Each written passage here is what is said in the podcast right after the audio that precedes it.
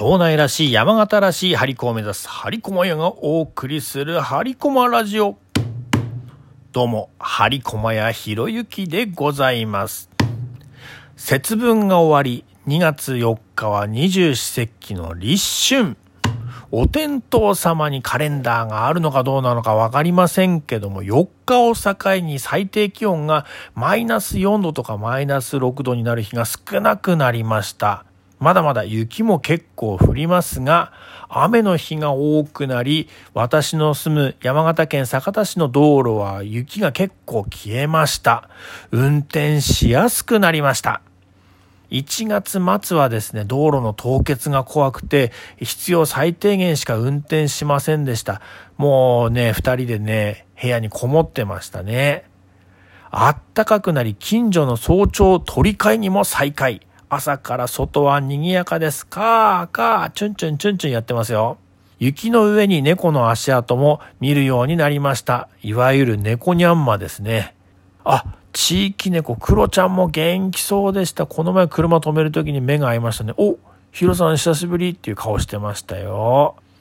先日、取材に合わせて昔のメモをいろいろ調べていたらですね、張り駒屋にとって2月9日が特別な日だということに気づきました。張り駒屋の創立日は2018年2月22日。にゃーにゃーにゃーの日に合わせて準備をしておりました。その準備真っ最中の2018年2月9日に、後に張り駒屋の定番売れ筋商品となる病も猿を思いつきました。当時、丸勝先輩が入院中で、美食家なのに食事制限がかかってたり、まあ花束を送るにしてもですね、花束は枯れてしまうしなぁと、よしお見舞い用に張り子を作ろうと考え、病が去るようにと、病も猿が誕生したんですよね。山芋、長芋は食べると元気が出ると言われていて、丸勝さんの住む湯沢町の、えー、山芋が特産品なんですよね。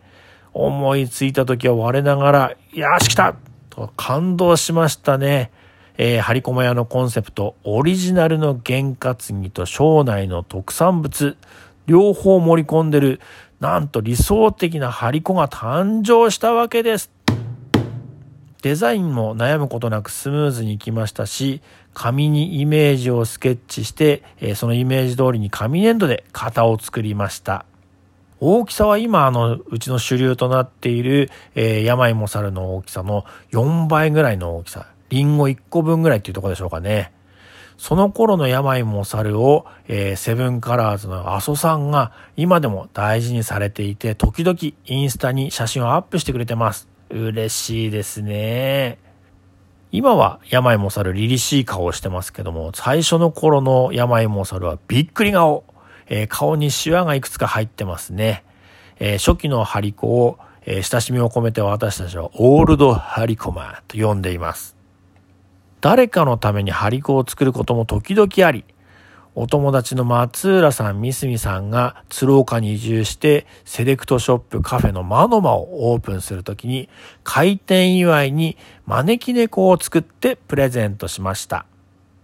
もちろんお客さんが来るようにの招き猫で、末広がりな未来を願って8割の猫にしてですね、幸福の黄色い T シャツを着せ、胸にはマノマの頭文字の M を入れました。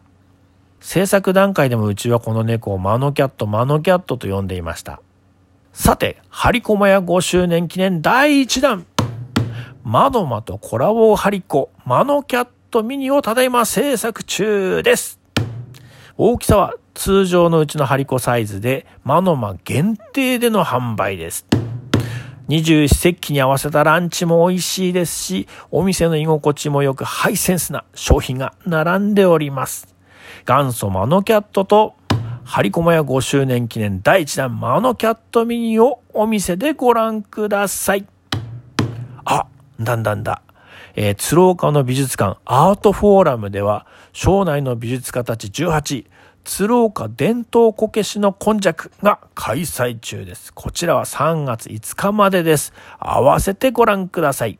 うちもこれは急いでいかねばねえな。以上、はりこまやひろゆきでした。